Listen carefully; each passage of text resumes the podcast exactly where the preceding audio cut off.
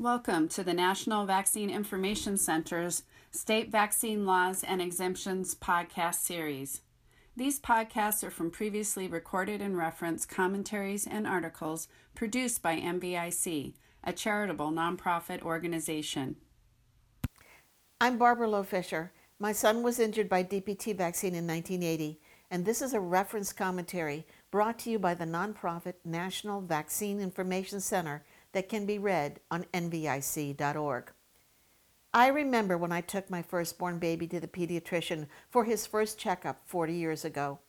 Like most young moms, I looked up to my pediatrician and completely trusted him.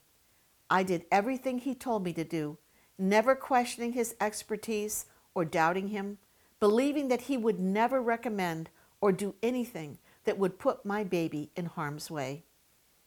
Much has changed since 1978. Back then, infants and children were getting half as many vaccines as they do today. Parents had no information at all about vaccine risks and failures. We just followed the doctor's orders. Today, the subject of vaccination is the most often discussed health topic in America. Not a day goes by without parents being reminded that the health of the nation depends upon making sure their children get every one of the 69 doses of 16 CDC recommended vaccines exactly on schedule. The CDC vaccine schedule is no longer being viewed as simply a recommendation, but is being treated like a commandment. We are told it is our civic duty to get our children vaccinated and ourselves too. The implication is that we are committing treason if we don't.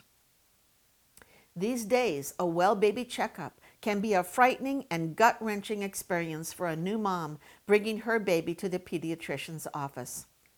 That's because, with the approval of the American Academy of Pediatrics, many pediatricians have taken the hardline position that they do not have to discuss vaccination with parents, or if they do, they can threaten them with dismissal from the practice for not obeying a direct order. The National Vaccine Information Center is regularly contacted by mothers reporting that pediatricians are refusing to provide medical care to their baby if they, if they decline or ask to delay even one of the two dozen doses of nine vaccines that CDC officials order pediatricians to give to infants in the first year of life. This schedule includes a hepatitis B vaccination on the day of birth, and eight more doses of vaccines given at the two month well baby checkup. It is an early childhood vaccine schedule that in 2013 the Institute of Medicine concluded has not been adequately studied for safety. Because public health officials have eliminated almost all medical contraindications to vaccination, pediatricians are insisting on revaccinating children who have had serious vaccine reactions, including convulsions. They are writing off vaccine reactions as unimportant, even after children regress further and further into chronic poor health following each series of vaccinations. Pediatricians' offices have become ugly battlegrounds. Intelligent, well informed, and loving parents asking legitimate questions about vaccination are belittled and treated with disrespect and contempt by too many pediatricians robotically implementing the CDC's inflexible vaccine schedule in clear violation of the informed consent principle. Don't take my word for it. Go to NVIC's Cry for Vaccine Freedom Wall and read report after report of just how terrifying pediatric checkups have become.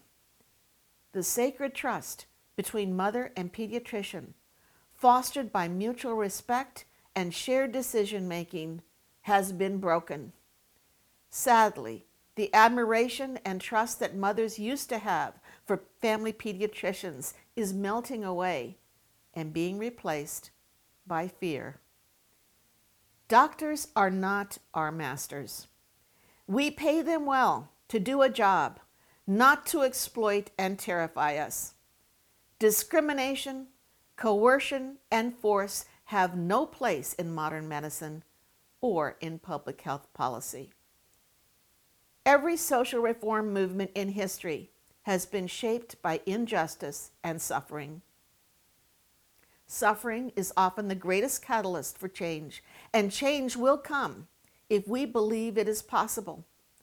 Working to successfully reform vaccine policies and laws that cause suffering is not an impossible dream.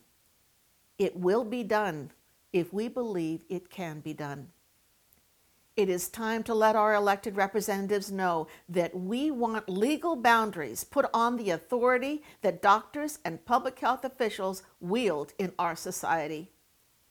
Go to nvic.org and nvicadvocacy.org and learn what you can do to protect your human right to voluntary, informed consent to vaccination. It's your health, your family, your choice. Before you take a risk, find out what it is. To learn more about vaccines, diseases, and the human right to informed consent, visit nvic.org, the website of the nonprofit charity, the National Vaccine Information Center. Since 1982, NVIC has worked to prevent vaccine injuries and deaths through public education and to secure informed consent protections in U.S. vaccine policies and laws. Visit nvic.org and nvicadvocacy.org to get well referenced vaccine information that you can trust and share with your family, friends, and members of your community. It's your health, your family, your choice.